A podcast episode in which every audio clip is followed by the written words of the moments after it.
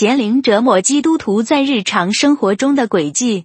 每一个基督徒都有这种经验，在社交场合或职场里受到委屈，或是被言语霸凌，心情受到严重影响，没有平安喜乐。其实这些都是邪灵入侵的风险。邪灵专门攻击基督徒或是非基督徒的软弱，只要这时候妥协了，邪灵就看到机会入侵人的灵魂，并且永远不会离去。除非有一位真正受圣灵召教拣选的耶稣的门徒来帮助逐那些邪灵，否则就没有机会逃过邪灵入侵的伤害。那么，什么叫做在最终妥协呢？例如，你在公车上看到性感美女的大腿，你心里上想着淫荡的念头，甚至意淫或是手淫。这时，你已经向邪灵的诱惑妥协了。这时，任何喜淫荡的邪灵就入侵了。以后你会发现越来越想淫荡的念头，甚至手淫次数增加，甚至想要强奸女人。不骗你的，这个问题在基督教会非常普遍存在，而且不分阶层，举凡牧师、主长老、主神学家、男女教友都有这种问题。当然，邪灵不只会搞淫荡的事情了，还有上面刚刚谈到的霸凌事件、言语冲突。愤怒、吵架，只要是圣经上记载的罪恶，都有专属邪灵故意要勾引人去犯罪而妥协。人往往身上已经堆积各种罪的邪灵入侵了，才发现无法控制自己的思绪。例如，不想生气的，却莫名其妙和妻子大吵大闹，闹离婚；不想手淫的，却做不停。这种情况，连牧师也没办法帮助。因为连牧师自己都不敢面对自己同样的问题，撒旦远比那些神学家聪明多了。撒旦有一个外号叫做“普世的检察官”，撒旦有权利派邪灵勾引人去犯罪，然后再派邪灵去折磨人，一生到死不得释放。很多神学家主牧师非常愚笨，还说邪灵无法入侵基督徒。那么叫他们问自己啊。为什么教会长久无法面对现实，也无能为力帮助信徒呢？骄傲的牧师也是邪灵最容易攻击的对象。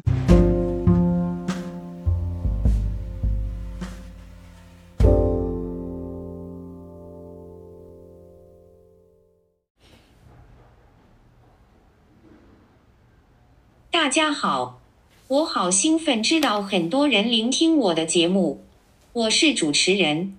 现在跟大家分享今天的心得，希望大家可以多多支持捐款。如何克服人生当中的困难、失望和忧伤？传道书第九章十一到十二节点。我又转念，见日光之下，快跑的未必能赢，力战的未必得胜，智慧的未必的粮食，明哲的未必的资财。灵巧的未必的喜悦，所领导众人的是在乎时候和机会。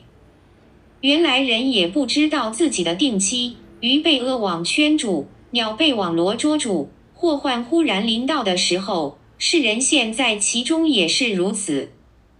雅各书第一章第九节到第十一节，零九，卑微的兄弟升高，就该喜乐；十，富足的降卑，也该如此。因为它必要过去，如同草上的花一样。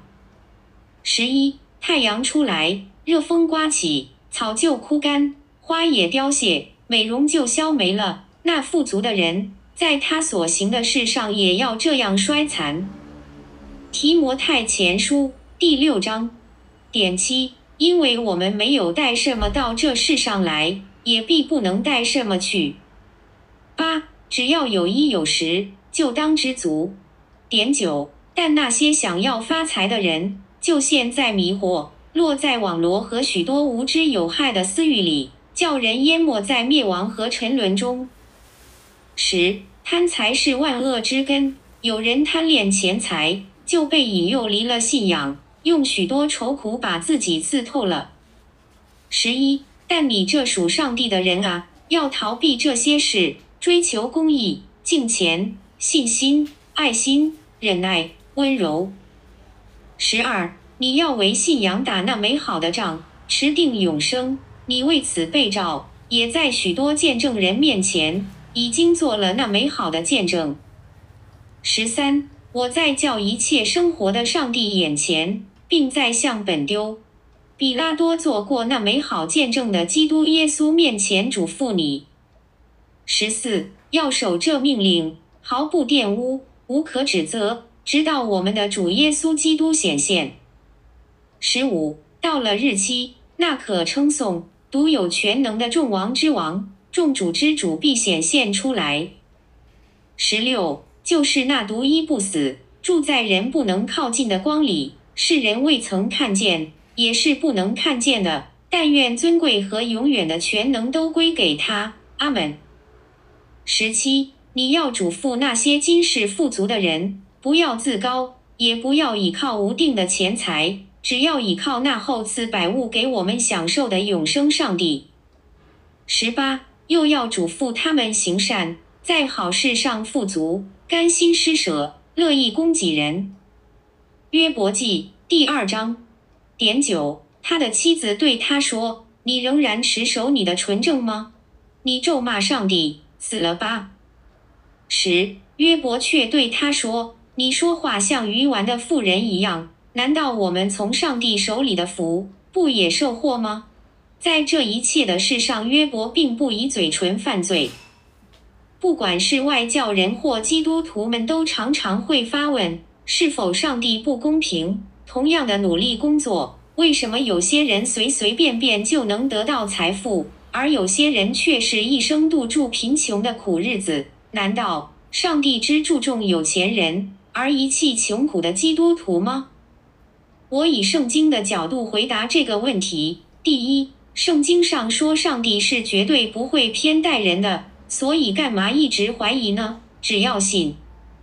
第二。雅各书第一章第九节到第十一节中说的，让贫穷的弟兄们喜乐，因为虽然他们的贫穷，但是却总不缺乏。上帝以这些弟兄们的信心而举高他们的地位，而对于富有的基督徒们，上帝并无偏待，因为上帝赐予那些人富有，是为了让他们用金钱去供应和帮助周遭的贫穷与弱者。如果那些人因为富有而高傲过人，把金钱用在自私贪婪的用途上，那么上帝绝对会痛恨这种行为。公正的上帝绝对会贬低那些富有的人。我们任何人做任何事、说任何话，都要在将来对主耶稣交账清楚。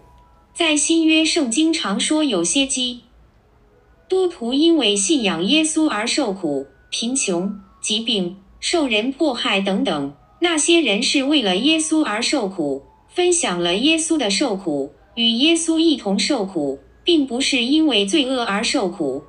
不要乱听一些假牧师、假先知的话，说什么如果你是一个真正的基督徒，每个月按时交出十分之一奉献的话，你只有富贵，一生顺利，疾病远离你，绝对不可能受苦。他们都是一些大骗子。富有的人虽然享受一些穷人所无法享受的事物，但是圣经上说，人的一生形同影子，光阴似箭，一切都很快过去了。我们赤身裸体来到这个世界，将来死去也是赤身裸体的，成为灰烬，什么也带不走的。我们依靠主耶稣，将来在天国共享荣耀与富贵。今生虽然贫困。但是在天堂的永生绝对是与耶稣基督共享富有，相不相信由你，因为圣经说的，如果你还不信圣经的权威是绝对真理，那代表你还没有重生。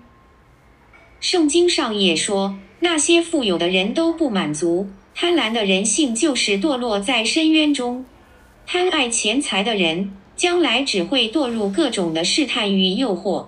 成为撒旦魔鬼攻击的对象，所以凡事有一好，就有一坏，不必嫉妒别人。这世界上能供应人的都不能满足我们的灵魂。换句话说，那些富有的人，其实失去的比再多的金钱能给予的还要更重要，还要更多。第三，旧约约伯记第二章第十节中说的：当我们接受了很多祝福。别忘了，我们也当准备接受一些人生的苦难。在我四十九年的一生中，看了很多例子。旧约创世纪中，亚伯拉罕说得好。因为上帝一定会保证人类在永生的天平上保持绝对公平与公理，否则上帝不能当全世界的法官，审判全人类。永远记住这一点，保持盼望主耶稣的拯救，不要绝望。绝望是撒旦魔鬼给予的诅咒。我看了很多例子，那些有钱人虽然享受荣华富贵，受人嫉妒，但是年老时。都在很多地方被上帝给贬低，因为人生是如此的虚空，再多的富贵也买不到那些贫穷的基督徒才有的喜乐与上帝最近的关系。上帝是公平的，那些富有的人通常距离上帝也最远。耶稣基督最爱的人是儿童，因为儿童最卑微，儿童没受什么高等教育，儿童不懂得跟别人竞争抢钱。另外，儿童也是最贫穷的，先天缺陷的儿童在天国中是最大的。那些儿童也是距离上帝最近的人。据我观察，很多富有者跟高教育高者临到他们的类似是：妻子早去世，或是早离婚，得到不治之病、癌症，事业不成，小孩出意外丧生等等，不一一举例。另外一个例子。美国加州每年都有火灾，原因是太干燥了，而且往往看到很多富贵人的别墅、豪宅都烧成灰。看看约伯记吧，约伯得到最多的祝福，却也得到苦难，为什么呢？约伯不是最圣洁、最公义的艺人吗？艺人不是应该不会受苦吗？因为我们所信的真神上主耶和华。也是一位最厌恶骄傲的神，很多富有者几乎没有意外，都是太自满了，瞧不起别人，忘恩负义，过河拆桥，忘记了是谁让他们富有的，就如兴盛时期的犹太人一样，为什么最后会没落，被外族人抓去异地当奴隶？因为骄傲。圣经上说，贪爱钱财的人，那些有钱人。那些财主都很难进入天国，比一个骆驼要穿过针眼还要难啊！耶稣基督曾经跟一位富有的少年说：“把你的财富卖掉，交给穷人，再跟随我吧。”可见，要跟随耶稣进入天国，可不能同时扛着金银珠宝，又同时要天国的荣耀的。你不能同时敬拜金钱与世界上的名利，又敬拜上帝耶和华。这是万万不可行的。记住，是什么让撒旦魔鬼成为撒旦的？撒旦本来是因为天使长，因为骄傲自己的才干与能力而叛逆上帝，变成魔鬼。所以不要以为基督徒不会堕落跌倒，不会骄傲。我看过很多的牧师因为跌倒犯罪而失去职位。当富有的基督徒不是百分之百的蒙福。当穷苦的基督徒因为为了信仰而受苦，所以将来在天国只有一大堆的报酬与祝福；而富有的基督徒因为已经在一生中享受过了，所以在天国就没有穷苦基督徒应有的报酬与祝福。上帝是绝对公平公正的，不应该质疑。最后，我的总结是：圣经上说的话，不要去迷恋，不要爱这个世界。如果任何人贪恋这个世界，那么上帝天赋的爱也不在他身上，如此不能进天国，因为这世界充满住贪财、情欲和罪恶，这些都是上帝所厌恶的。当世界结束时，所有的这些情欲与贪婪也都会消失，再也寻不着，只有神的话语永远都会存在。上帝爱你。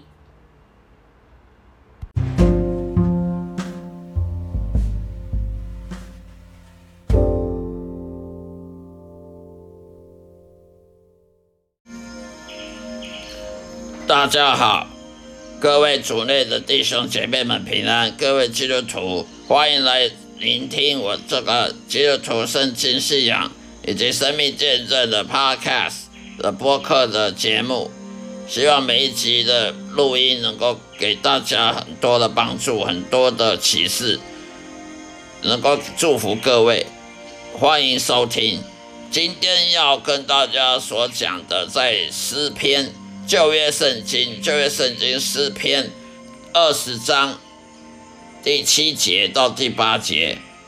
诗篇二十章七节到八节，有人靠车，有人靠马，但我们要提到耶和华我们神的名。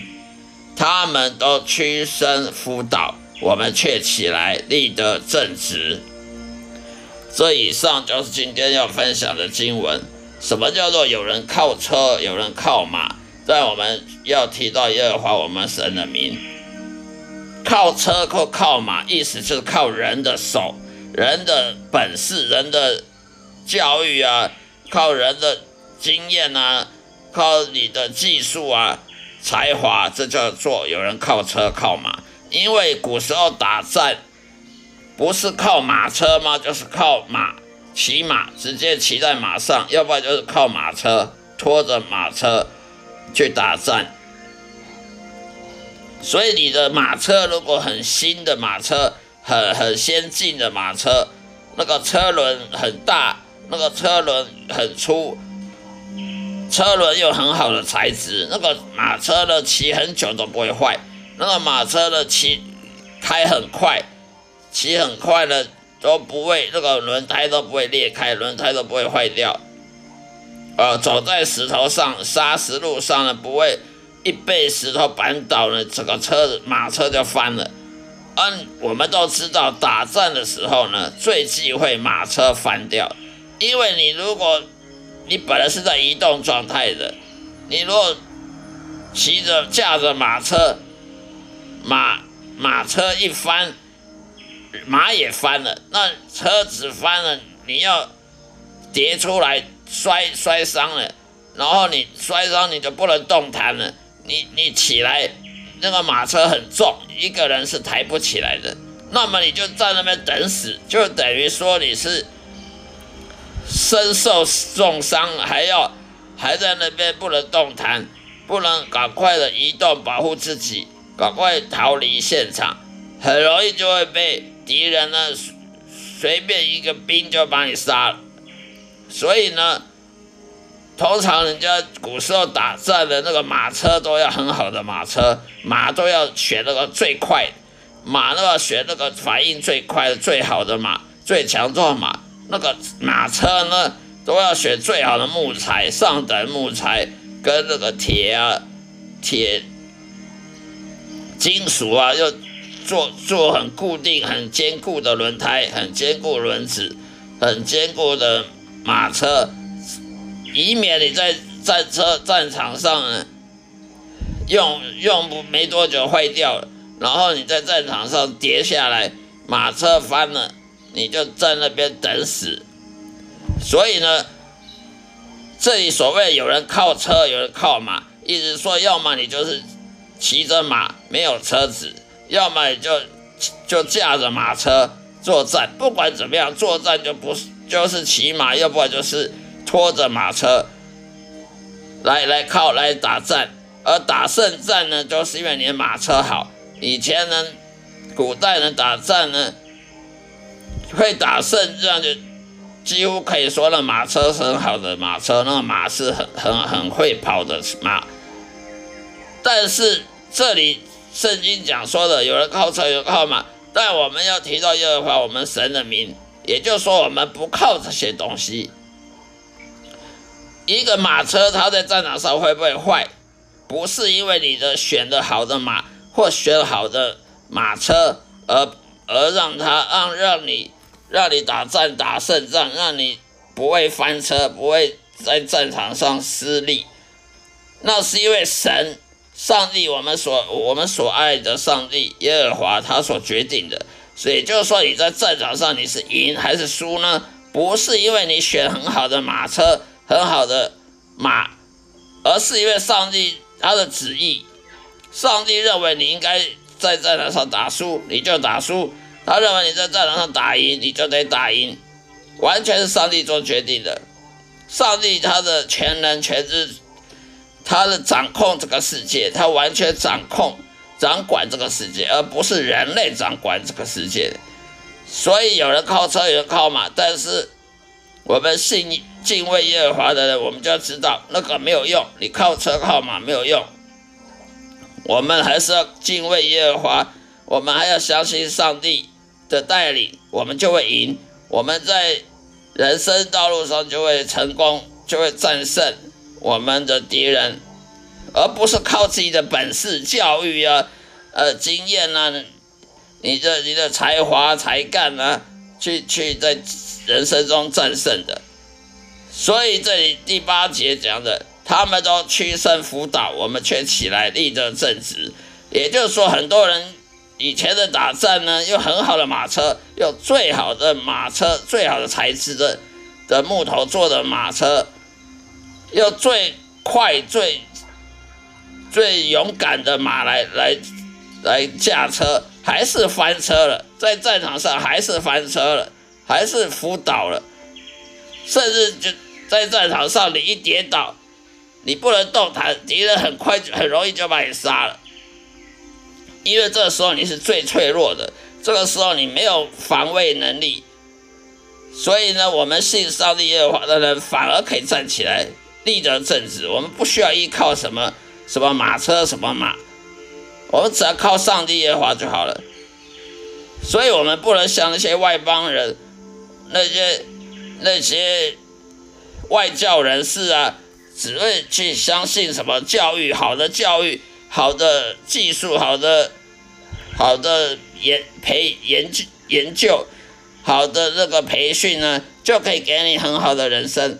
我们不能像他们这样相信这种这种落伍的想法，这种不不是圣经的教学，圣经的教教育，圣经教导我们呢要依靠耶和华，而不是要靠我们自己的才干才能。你教育再好。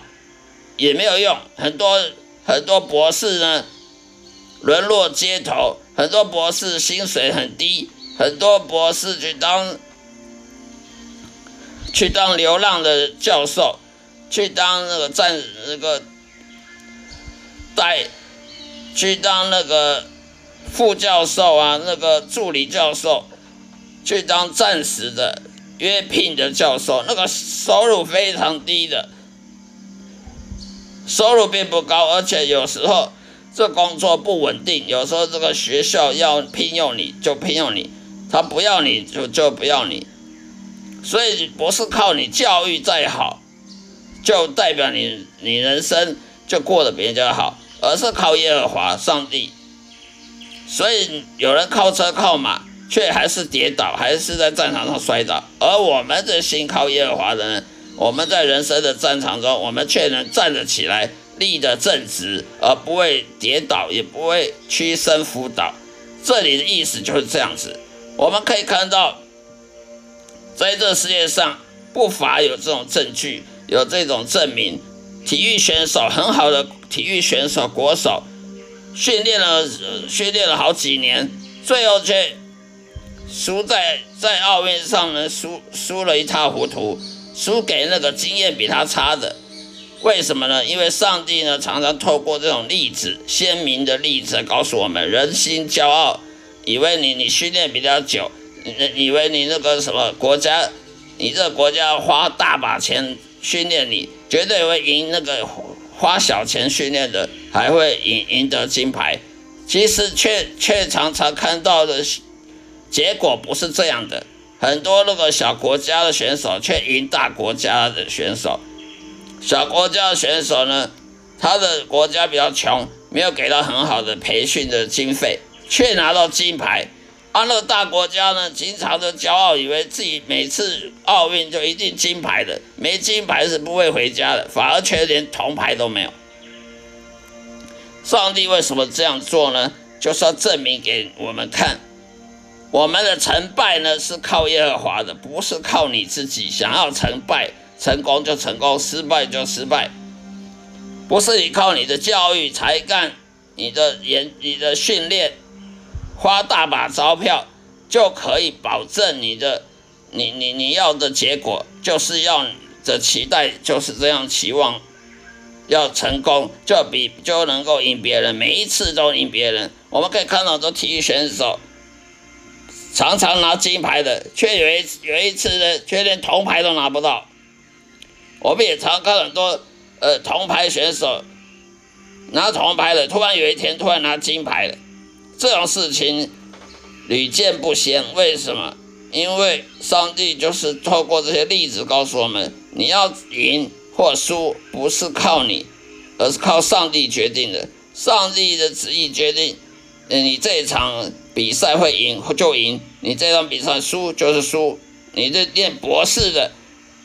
说不定呢，找不到工作。你这念博士，念什么名校的，常春藤名校的，呃，美国大学，所以找不到工作，或者薪水比那个比那个念高中的还差。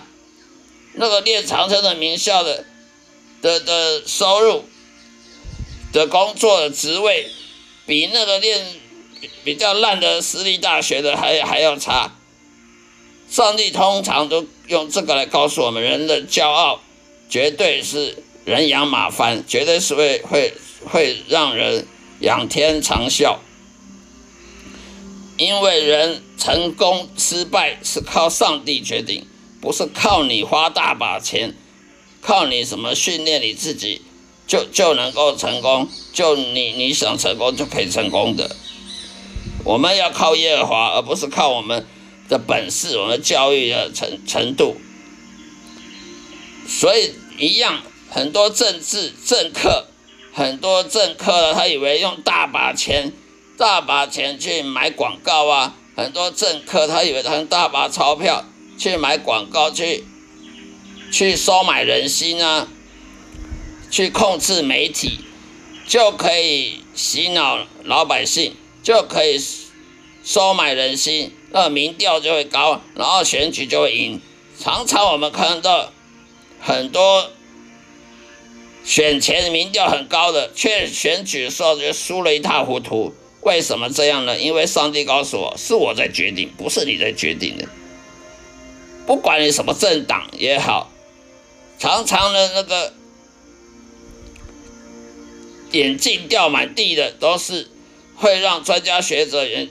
眼镜掉满地的事情很多，很多那些政治评论员呐，那些选举选举观察员呐，他说这个人选前哦，民调这么高，一定选上了，结果反而输了一塌糊涂。那个民调低，要会一一定输定了，结果全选上，为什么呢？